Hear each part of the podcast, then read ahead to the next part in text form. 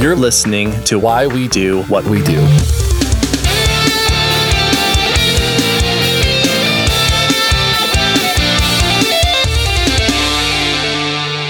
All right, welcome to Why We Do What We Do. I'm going to be your self stimulatory host, Abraham.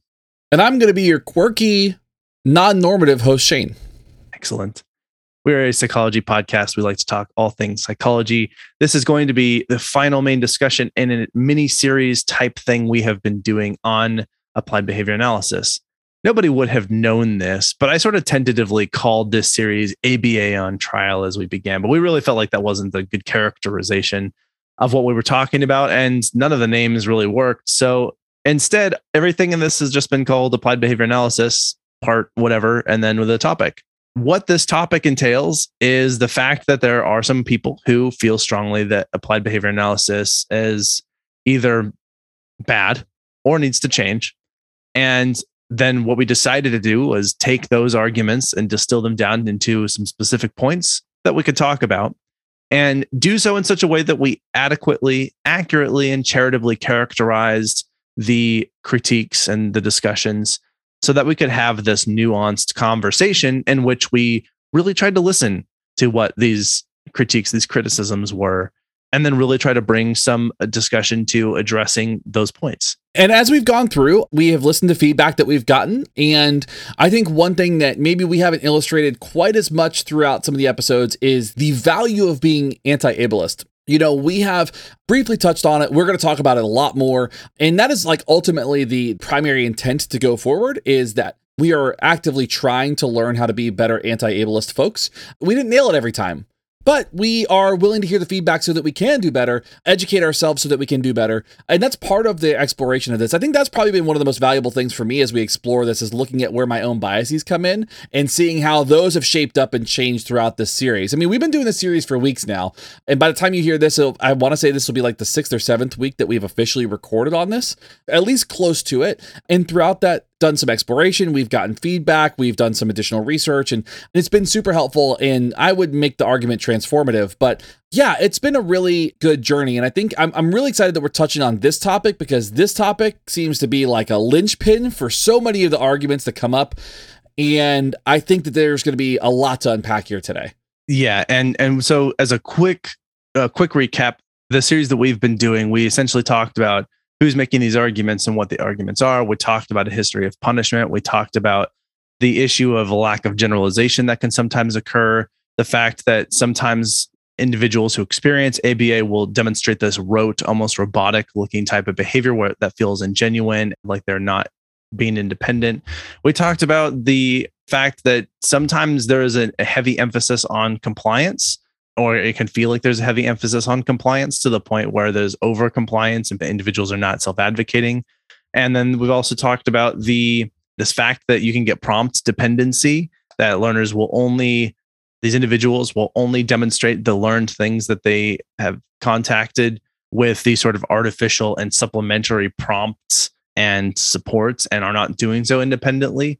And then finally we our, our last discussion prior to this one, we talked about the role of emotions and the extent to which behavior analysts address and deal with emotions.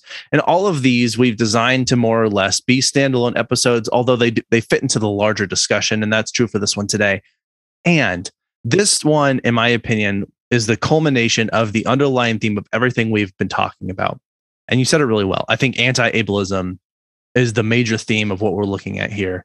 And what this discussion entails is the overemphasis in applied behavior analysis on reducing stereotyped but non dangerous behaviors. Some people in the sort of anti ABA crowd have called this basically just another version of, of sort of conversion therapy or gay conversion, as it's sometimes known, and that it forces kids to be something that they're not. And that mm-hmm. is one of the most substantive, I guess, or maybe one of the loudest points that people argue about what they don't like about what behavior analysis is trying to do. And that's why it's one of the heaviest and biggest topics for us to cover. And I think that's why we wanted to save it for last because I feel like it's one that we really wanted to absorb as much feedback as we could going forward too, so that we could provide this discussion through a more informed lens as we go forward in terms of like maybe some blind spots that we had going forward. But here, the argument is often this this is what it was like distilled down to is that ABA therapists block, prevent, or otherwise enforce no self stimulatory behaviors even when they are self soothing. So, hand flapping, you know, stimming with lights, stimming with toys, whatever that is, rocking. The argument is that ABA therapists block and prevent all of these. They also train away those idiosyncratic or quote weird, quirky behaviors that people with autism or autistic folks sometimes display, similar to how gay conversion therapy, quote unquote therapy, tries to train people to have different sexual preferences or identities, even though there is nothing wrong with their preferences or identity to begin with. Now, for a deeper dive on gay conversion therapy, we did a whole episode on that. Just in case you are wondering what our stance is, we're against it.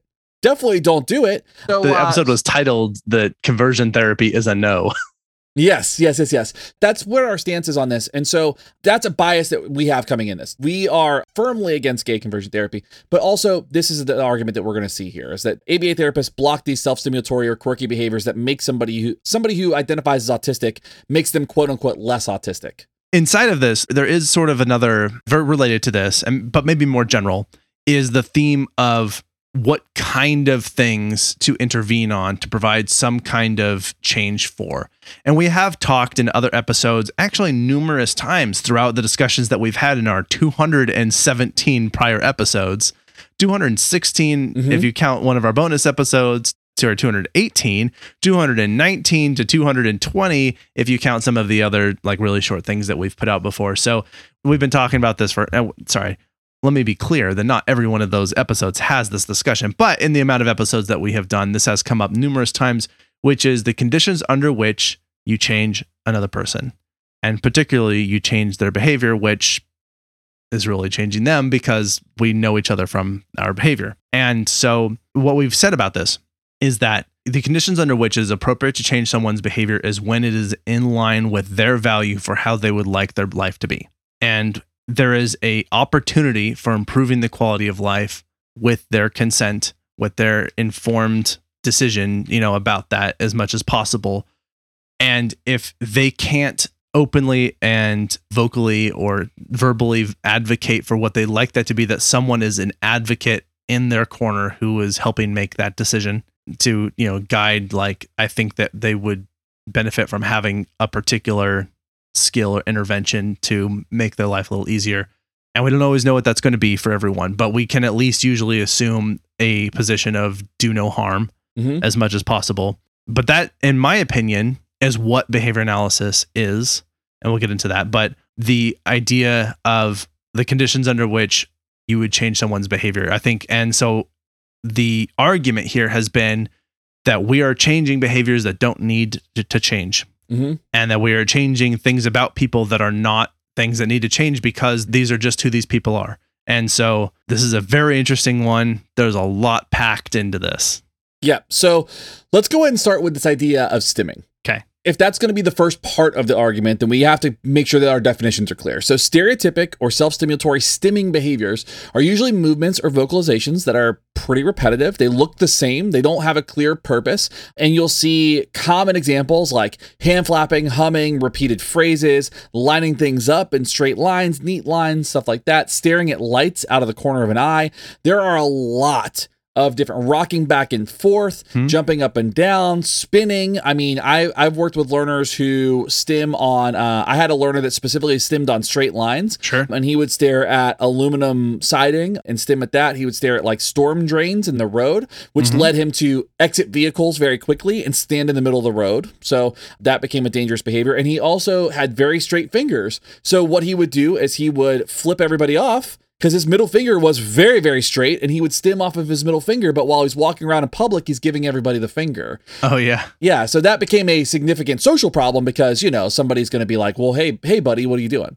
So those are different examples I had some learners who there was certain videos they would like, and there was just a few seconds of a movie or video that they liked, and they would just rewind to that one spot and just watch it over and over and over and over and over and over again. Yeah. And some who like they love things that spin. So anytime there was a fan or anything that would whirl around really quick, washer or dryer, that sort of thing, they would like they would run over next to it and they'd like to get a specific angle. You know, they'd try different angles Yeah. of looking at it or listening to it. Yeah. And then they would they would talk about it. One thing I want to illustrate right here, right now, before we go further, when we say they, we're talking about individual learners that we worked with because every human has stims that we Yes. engage in. Yes. So let's not forget for a second. Let's not pretend while you're listening to this that you're not playing with your hair. That you're not like right now. I'm fidgeting. I'm fidgeting with like this weird little thing that's like uh, I broke like uh, the chain off my fan, and like I just I, I've been fidgeting with this since I broke it like three months ago. yeah. As a matter of fact, one thing that I do, and I and I think I've talked about this on the show, I twist the corners of my pillowcases to the mm. point where I have no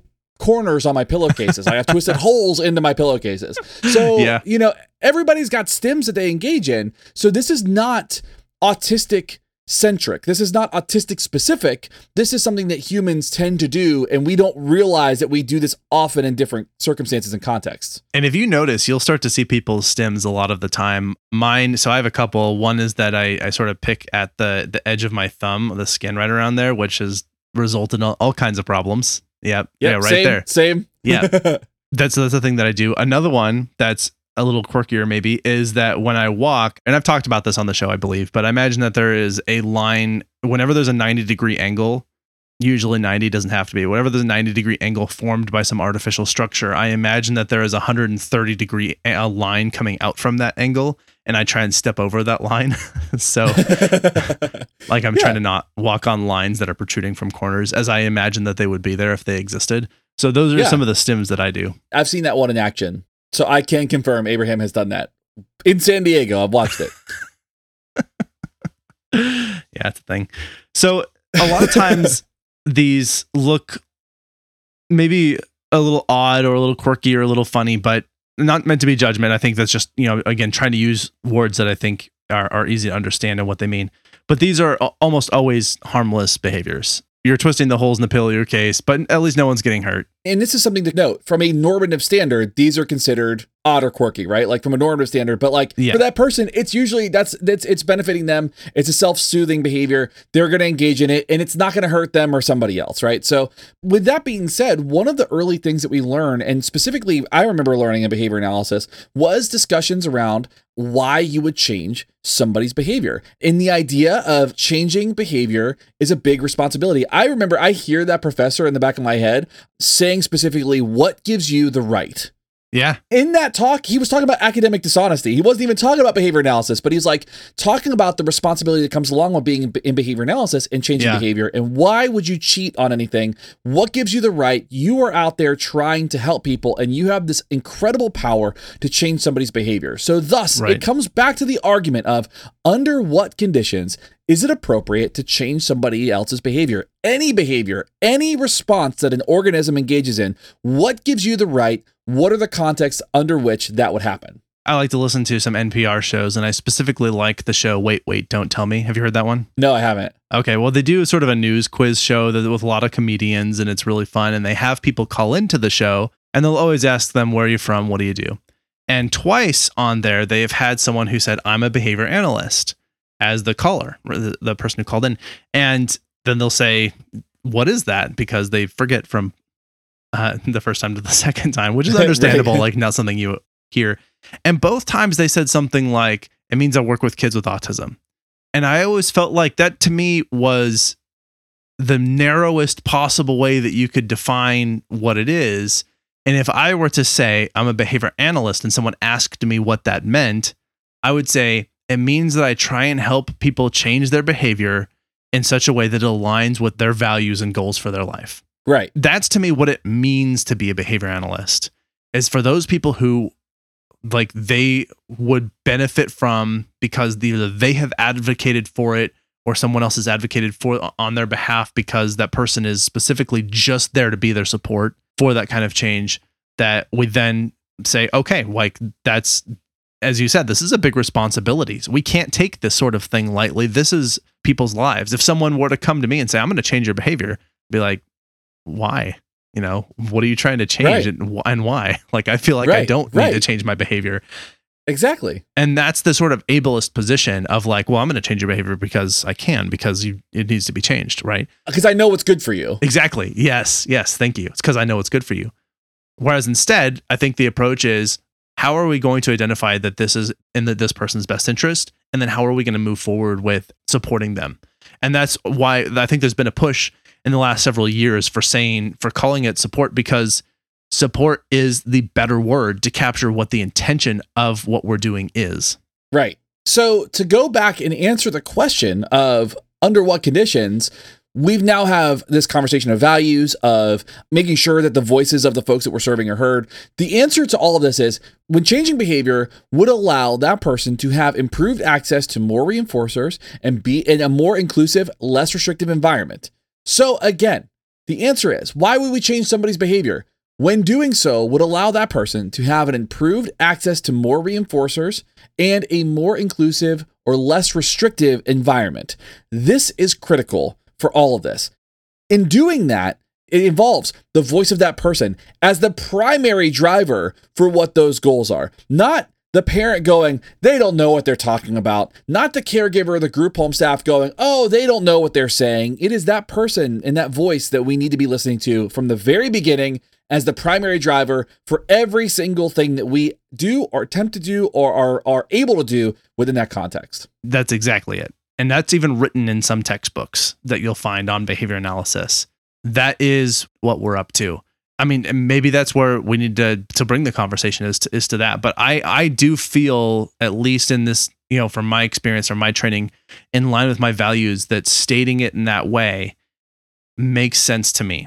And I think, as you said, if someone came to me and said, "I want to make sure you have access to more reinforcers and a more inclusive and less restrictive environment," then I would be more like, "Cool." what what how, Yeah. what does that look like? you know, Yeah, for sure. that to me is is something where I feel like uh, always just trying to reflect on. I don't know what ever, everybody's experience is going to be, but I can certainly speak from my own experience of like how how would I feel in the situation. Sort of going back to that perspective or perspective taking of just if I were on the receiving end of this, how would that be? And so that's why I like to sort of play that game, if you will. Yeah. Now, specifically, we've been talking about the self stimulatory thing, and that will be the sort of main form of this this behavior change that we're talking about, and mostly because that's the one where we it's the most obvious that people have this complaint of like, why are you trying to change this? It's self soothing, it's not harmful, and specifically with this self stimulatory, and we said stimming, but just to make sure that's that's what that's in reference to is self stimulatory Yeah. there's no reason to try and block to try and block or change these behaviors completely. In fact, there may not be a reason to change them at all. I often really love to see the little sort of stim behaviors that kids do. And as you said, most people even have their own stim. So I I don't know, like they're they're kind of cute and they're fun and like, you know, everybody does it. It's not just kids who have autism diagnoses. Seeing little kids who don't have these diagnoses will do it. Like I know there's, you know, this little four year old girl who runs who like for some reason just has to take her shirt, shirt off and go running around and like she's four, so it's not no, it's not a big deal. Right.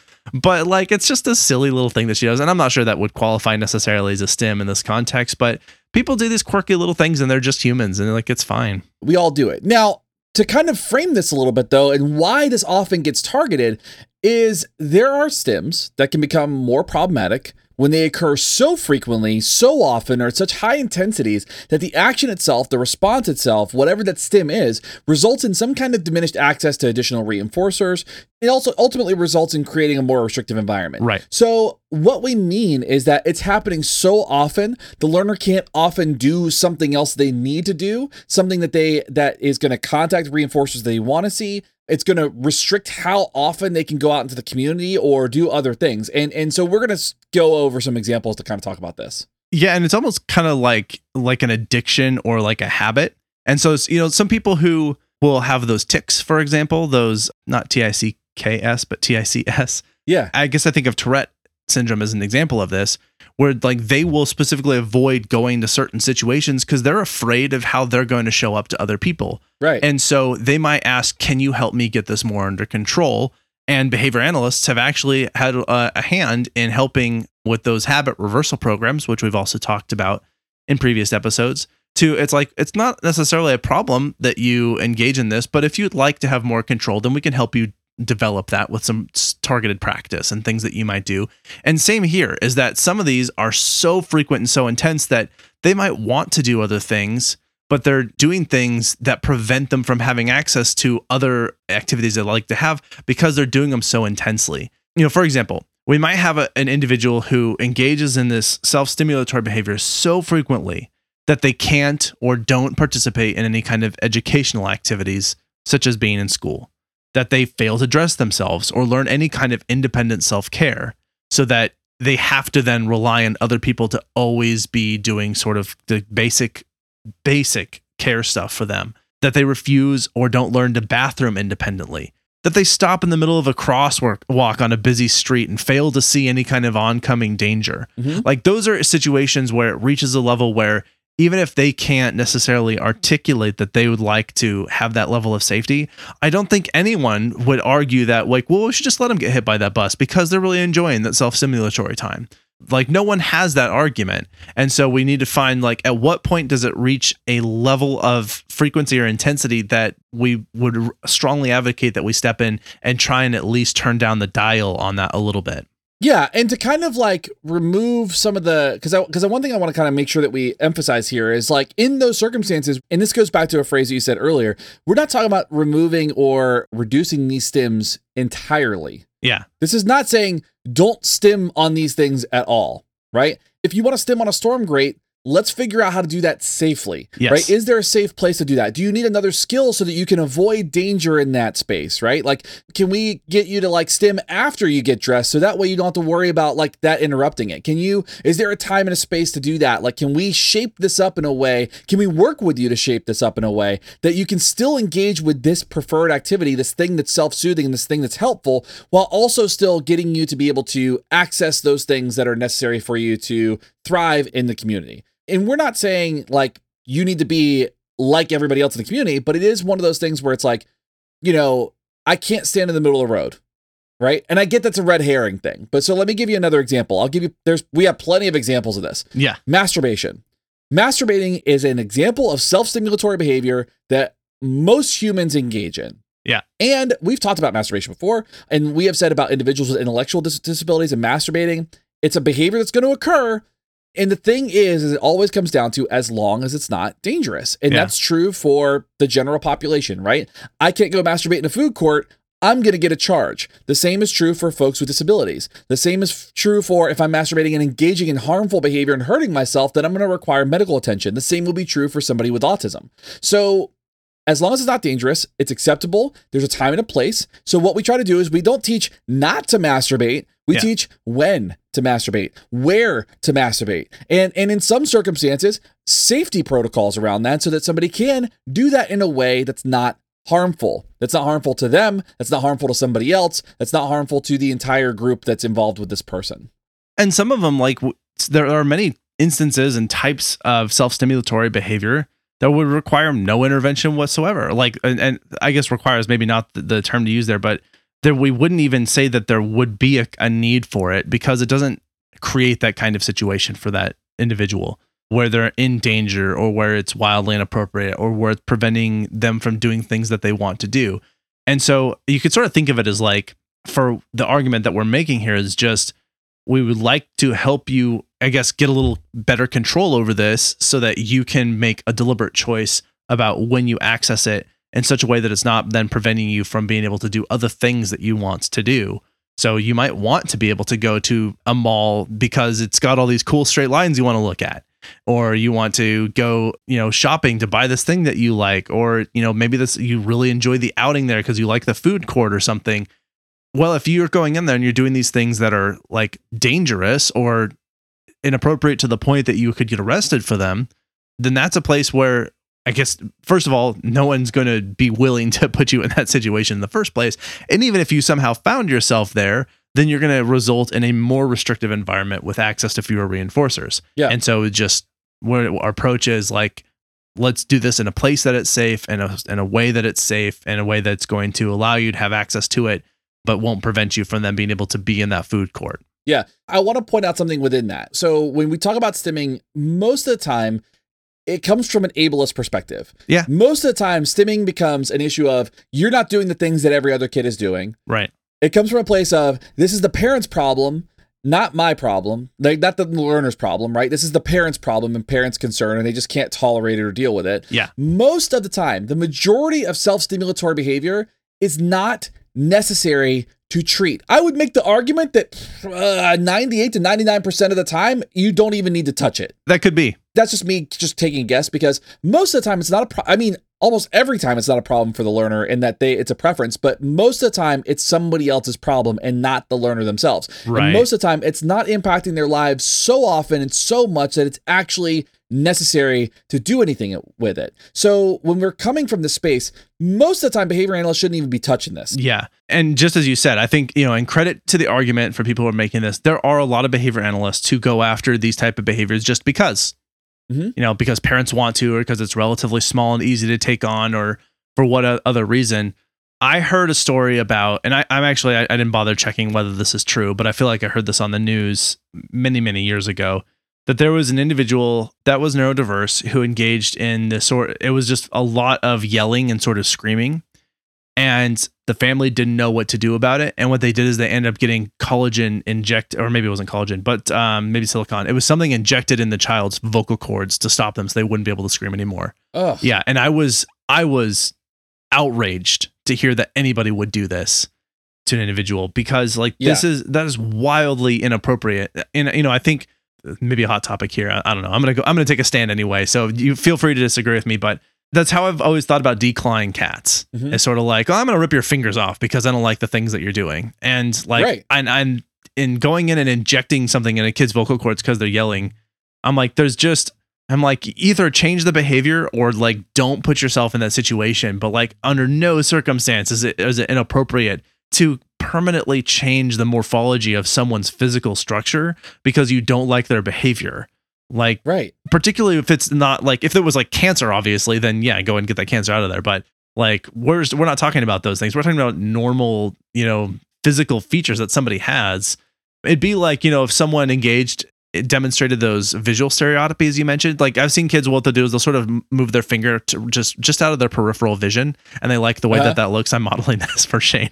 yep. I know yeah, you can't got you. I know. I know what that is. Yeah. yeah the the uh our listeners can't see what i'm doing obviously but it'd be like going like well this is a problem so i'm gonna take your eye out you know I'm like no that's not Right. that is a wildly inappropriate reaction to this this thing that's happening so Uh, you know i just want to say that i think we're definitely on the side of those are things that don't need to change and there are people who go after them and i think that just as you said the message here is that that is an ableist thing to do Yeah.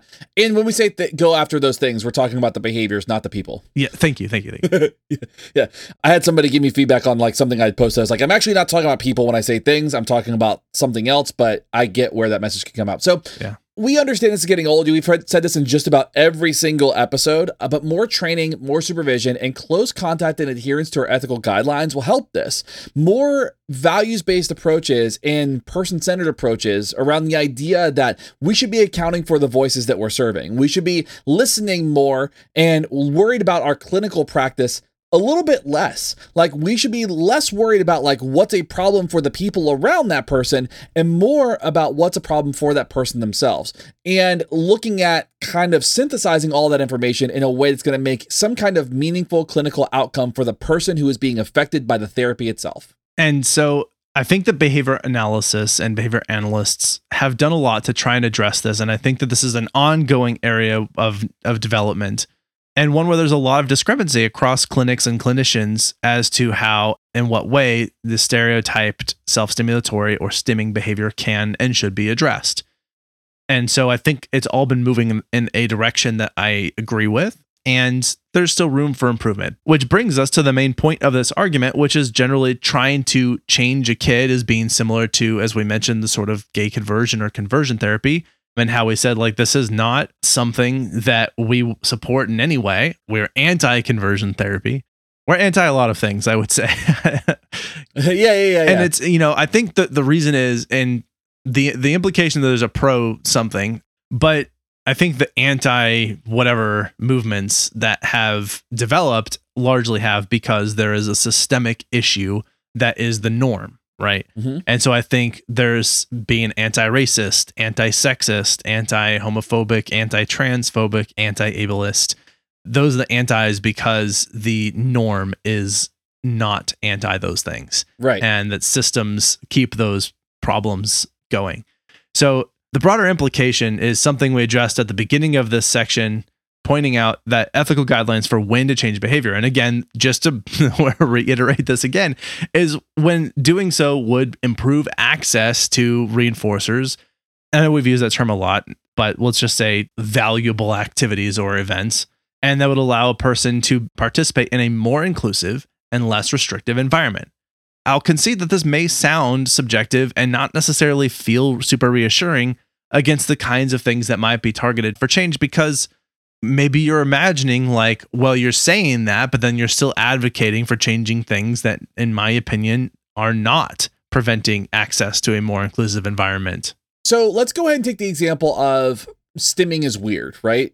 That's something that you hear as like an argument. Stimming is non-normative, and so it will result in social isolation. You'll Yeah. hear a therapist maybe make the argument that stimming is weird, will make the individual stand out from their peers, and therefore I should stop it or change it. That Right. might be an argument that you hear. And just just to kind of keep going back to that stimming argument, the argument isn't entirely wrong, but it's not totally correct. And I think this is a really important part where we talk about nuance in context, right? yes So, generally speaking, there is nothing in behavior analysis that encourages a therapist to change the quirky behaviors of an individual or any other disability. Yeah. Doesn't require us to do that. The assumption here is coming from an ableist system, which says that everybody in the classroom is doing something. So, this weird behavior is non normative because nobody else is doing it but this person.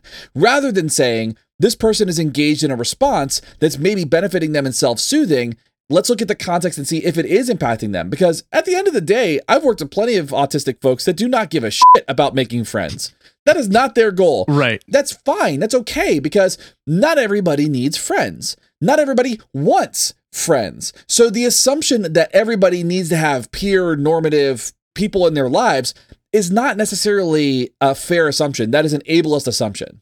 At least not those kind of friends Yeah. I can relate to this to an extent of feeling like in high school, I was kind of an iconoclast. I kind of did things that, uh, particularly because I was in a smaller town, that were with more sort of conservative, traditional values, if you will. And so the things that I was doing, where I would, you know, I got my ears pierced and I might let my hair grow long and I might wear shirts that have band logos that might say something that's a little off color for what they're used to and then had my my friend's parents saying that because of how I dressed, I was a scallywag. You know, that sort the kind of language that they used in, in this in the town that I grew up. Yeah, yeah, yeah. You lived in a pirate town, of course. Yeah, and I that's right. And so I could I could imagine there being a case where they say, you know what, we need to change this person so that they fit in with the values of this culture they're living in right here because we the rest of us agree that that's not appropriate. And how I would have fought against that tooth and nail. Right. And I, and I think the the parallel here in in this sort of saying that just because you're saying that they stand out doesn't mean that you should you should be concerned about that because they not, might not want those friends. So, real quick, what is iconoclast? Uh. Yeah, I feel like we haven't had as many vocab words in here recently. Yeah, that's a good one. We ran out of vocab. Thanks. Uh, Iconoclast is someone who essentially, I always use it in, as someone who uh, rebukes sort of traditions, commonly held beliefs, and things of that nature. I think it more specifically denotes someone who actively attacks or destroys those sort of traditional ways of being, which is not necessarily incorrect for how I, I carried myself Yeah. but I wasn't out to like burn things to the ground, you know. But I also was one who was like, I was a little contrarian in how I would react to some of these sort of what you might consider cultural norms and traditions and that sort of thing. Like, as an example, I actually really don't like it when people say bless you when I sneeze. I know someone who gave the example of like saying, it's like saying thank you when somebody farts. You know, Yeah. it's sort of like, why? Why is that a thing that we do? Like, why wouldn't you say bless you when somebody coughs? You know, Right. or something else. Like, if you're going to go that route, then like any bodily function they have, like, why aren't we acknowledging those things? And so Yeah. I was like, yeah, th- there doesn't seem to be a point to this one. So that's when I I ask people not to to resist the urge, you know, if if they're gonna if they hear me sneeze to to try and hold it in, Yeah. while also appreciating that that like that can be really really important to them. And like in that case, I'm not gonna try and stop them. Yeah. So I think that's fair. got off topic on being an iconoclast. And just because I've been talking so long, I'm gonna keep talking. so yeah, I want to acknowledge again that I don't think that the argument is saying you shouldn't try to teach kids any anything because that's changing who they are. Like I don't I don't think that's the position that's being made. If that is the position that's being made, then we have a different answer and I would take a stronger position position against it. But I don't think the argument is suggesting that there is nothing acceptable to teach them. So I'm not going to address it as if it were. What I think the argument is saying is that everybody should learn to accept these individuals as who they are with their idiosyncratic behaviors, whether or not they look quirky or weird or uh, not normative. And I think there's been a movement to say that the world needs to accept that there are neurodiverse people who behave in different ways that sometimes seem odd or quirky. So let's instead tackle that. Yes. So, argument one or bullet point one for this. Yes, we agree. We should absolutely accept these folks for, Yeah. for, for their quirkiness and all that. Here's the thing about normative comparisons normative comparisons are based in systems of racism, sexism, patriarchy, all the, the nonsense that goes along with straight white dudes in power. I mean, all you have to do is reference the Salem witch trials, all you have to do is reference the Tuskegee Airmen, all you have to do is reference any sort of marginalized population, if you look at any of their histories, you will find that normative comparisons have caused significant problems unnecessarily for these groups. So, do we agree that neurodiverse folks should be accepted for their quirkiness? Hell yes. Without a doubt, we absolutely do. Sorry, I had to take a soapbox on that. No, that was great. I loved it. I love animated soapbox Shane. with that being said, there are lots of neurotypical people with these stereotyped, maybe odd or quirky behaviors that don't readily get a pass, even from people that argue that neurodiverse individuals should get a pass. And racism, sexism, as you said, other forms of more obvious bigotry have been so impossible to change that they are actually on the rise again at the time that we're recording this and have been, I think, for a few years. I think we've been seeing a rise in totalitarianism. We've been seeing a rise in despots, in tyrants, in authoritarian regimes, Mhm. in general anti humanitarian bigotry. I think these things ebb and flow. We're currently in a flow. Mhm. If we can't get people to simply agree to treat one another as humans, when the only distinction is who you're attracted to or what your skin color is or what God you believe in or don't believe in, then I don't think there's much of a chance of the world uniting behind this cause. It'd be great if they did, but I'm not optimistic that they're going to. So, if we can't change everyone in the world, right, to get in line and treat everybody like humans, what should we do about it? Yelling at them isn't going to solve it. Going after the professionals who are trying to help won't solve it. But what makes the most sense is to do our best to educate the global audience about neurodiverse people, about their needs, using your privilege to bring them up into that space so that we can have the opportunity to listen to them instead of speaking for them, Love right? that. And teaching neurodiverse people how to thrive in an unaccepting world. So, hope for the best, prepare for the worst, but ultimately this is a collaborative effort where we need advocates, we need people who are listening, we need to be open to hearing different points of views, and we need to understand and self-reflect on the fact that many of the systems and many of the places that we learn from are learning histories themselves, and many of the opportunities that we've had to learn about folks have come from systems that are incredibly biased, that come from a place of one perspective and not all perspectives. And with that being said, I mean, we have to be able to check that and do better by moving away from some of that stuff and educating ourselves in a really meaningful way. Yeah, I think there's just there's a very practical, pragmatic approach here. This sometimes means changing or reducing or hiding behaviors that that person might engage in that will ultimately make their life more difficult, right? Mhm. As you might imagine, making this decision is not easy and it should not be easy. We should essentially challenge as much as possible the conditions under which we feel like we are trying to justify making that decision. And we should generally err on the side of don't change it unless you have explicit reason for doing so. And then, and only then, like, then you can consult with the family and the individual as clearly and as frequently as possible to make sure that you have a plan moving forward that is going to provide the right level of support. And it's, you know, what you said exactly. Is how did they thrive in an unaccepting world?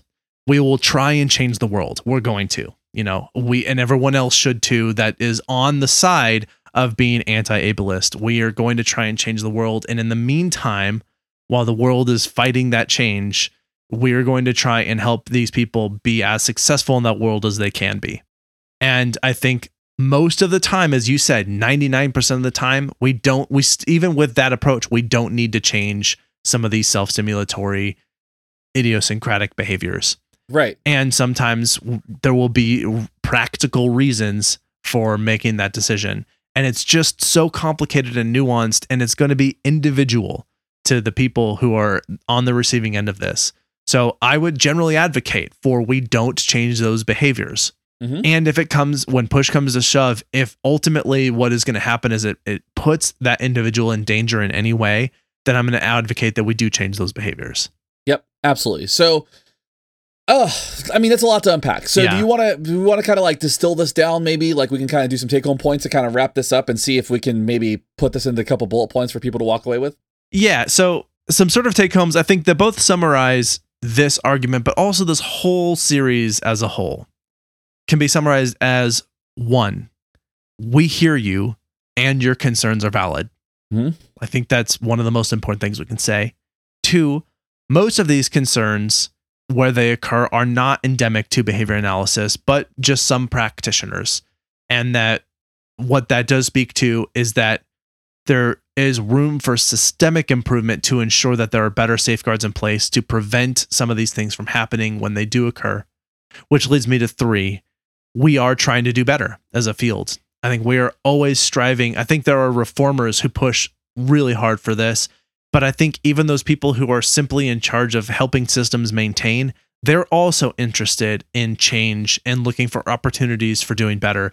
And I think that this field as a whole is founded on humanitarian principles of supporting people and caring for people, and that there's just a lot of room for human error in there. And we're trying to find it and improve on that. And yeah, so I'll leave it at that. And ultimately, we can't do better without listening. Yes. Which harkens back to point one, right? So we have to listen. And if you're a behavior analyst, if you're a psychologist, if you're somebody working in the field and you're serving a marginalized group of people, you need to listen to them. You need to hear them and hear what their experience is so that you can personally do better and help improve the systems in which you are operating so that the entire system can improve beyond that. I mean, if you are refusing to listen to the folks that are telling you that their experience sucks, then you are part of a larger systemic problem. Yeah, you're in the wrong. just you just are. Yeah, you're in the wrong. Yep. And I think another point too we'd make is it's always worth considering the alternatives. You know, when you start looking at this in, in perspective and context and in the types of treatments that do exist for folks like lifelong sedative medications, ineffective interventions for people without ethical codes, allowing inappropriate behaviors at times that result in harm or danger to the individual, permanent institutionalization, you're talking about I've worked with folks who were dropped off at a facility and they never saw their parents again. Yeah. And they never saw their caregivers again. I mean, and I'm not talking like five years, 10 years. I'm talking 40, 50, 60 years Yeah. that they never saw a single family member. Right? So is that better? Is that, I mean, is that what, what, uh, you know what I mean? So, like, when we talk about these alternatives, we have to look at the context in which our current health system operates. And there are not really a lot of better alternatives. And not saying that that's like, oh, you take what you can get. I would argue that behavior analysis is a pretty damn good alternative. Yeah, yeah. I think we want to espouse an anti-ableist message and position. And I think that is one of a take home in and of itself. And there are people that are not as good at, about doing this sort of thing. And as as you sort of said, and as we've already said, this is not what behavior analysis is. In no place does it advocate for using these taking these approaches that have this ableist orientation to them. And there's there's more nuance there's more learning there's more unpacking. You know we want to find where our blind spots are and do better and improve those.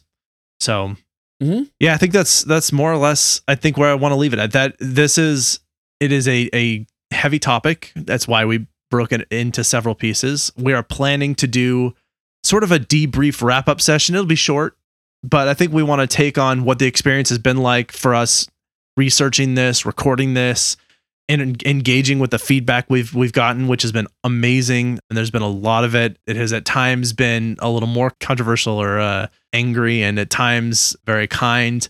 But all of it's been valuable, and we appreciate that. It has been a journey. So I think we'll we'll do a debrief with that, and also we're planning to and we've already started arranging to put together an episode where we have some other professionals in the field who are going to talk more about anti-ableism as well as some individuals with an autism diagnosis to speak you know from their experience as well Mm-hmm. This is far from over. This is not the end point. This is not the finish line for this, but we are really excited to kind of like. I I mean, I would say we're excited to wrap it up in that now it feels good to have the information out there, and now the work needs to be done. yes I mean, that's really ultimately like this is this is the primer for us to do the work to do better. love it. Do you have anything else? I don't have anything else on this one. okay. I think yeah. Great great great this has been fun. This has been quite a journey. I'm looking forward to our next steps moving forward. I'm looking forward to if you have anything to say about this or any of the other, uh, other episodes in this miniseries or any topic that we've ever done if you would like to tell us about something we should do please reach out to us. You can contact us at info at www.wwdpodcast.com we're also on all the social media platforms. You can leave us a rating and review wherever you're listening to this. I'd like to give a couple recommendations. Let's do it.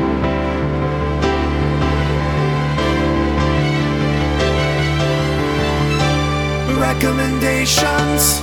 So, I like food, and uh, I live in the South, and there's just something about really good Southern food. And my recommendation is good Southern biscuits, homemade Southern biscuits with a little bit of jam, maybe some honey, maybe some butter, whatever it is.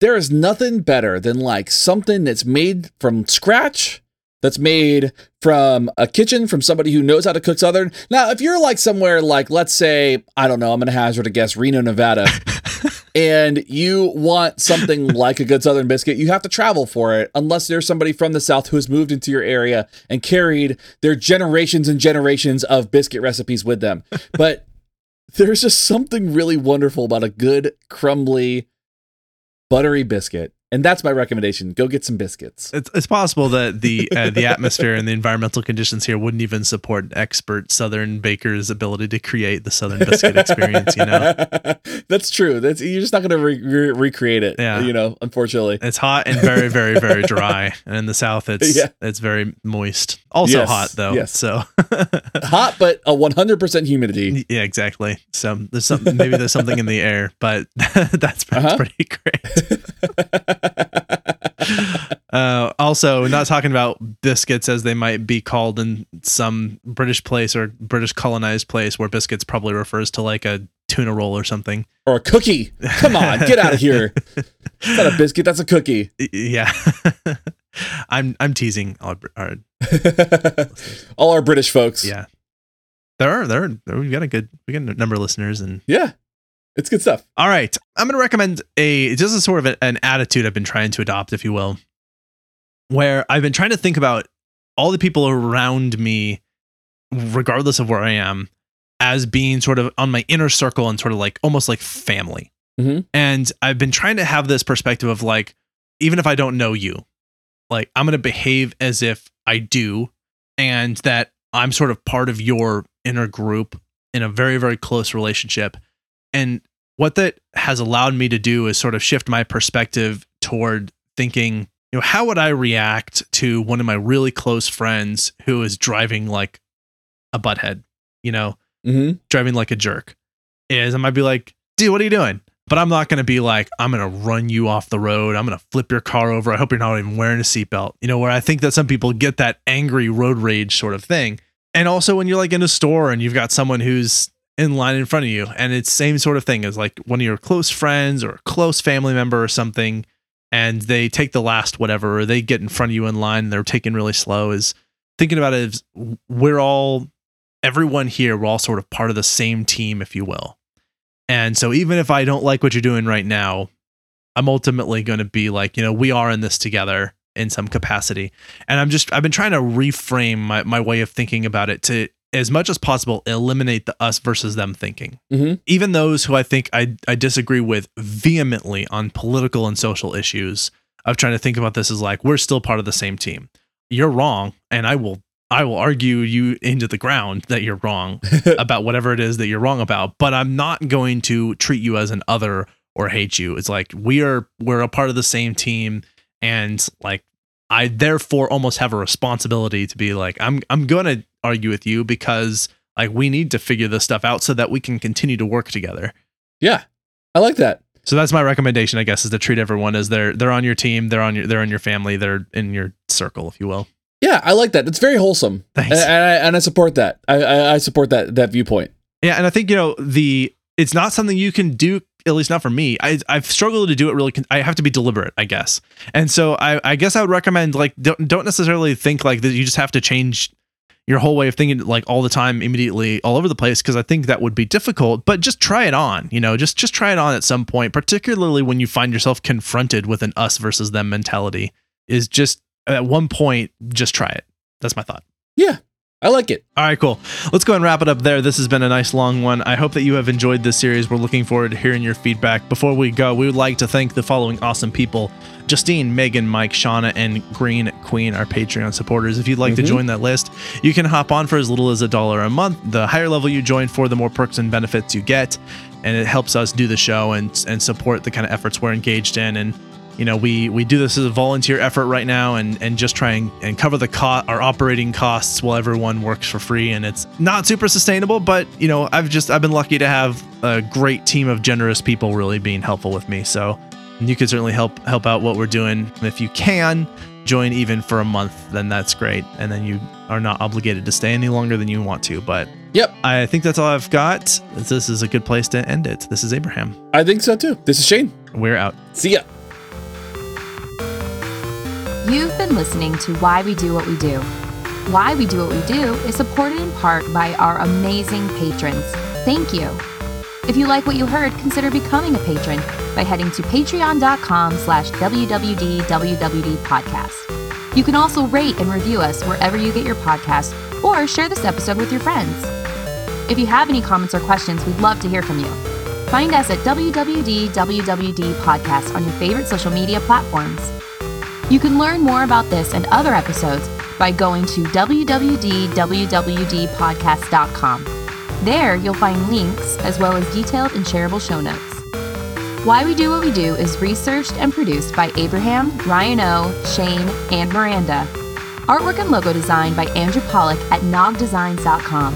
Video and production assistance from Tyler Brasier with music courtesy of Justin Greenhouse. Thanks for listening, and we hope you have an awesome day.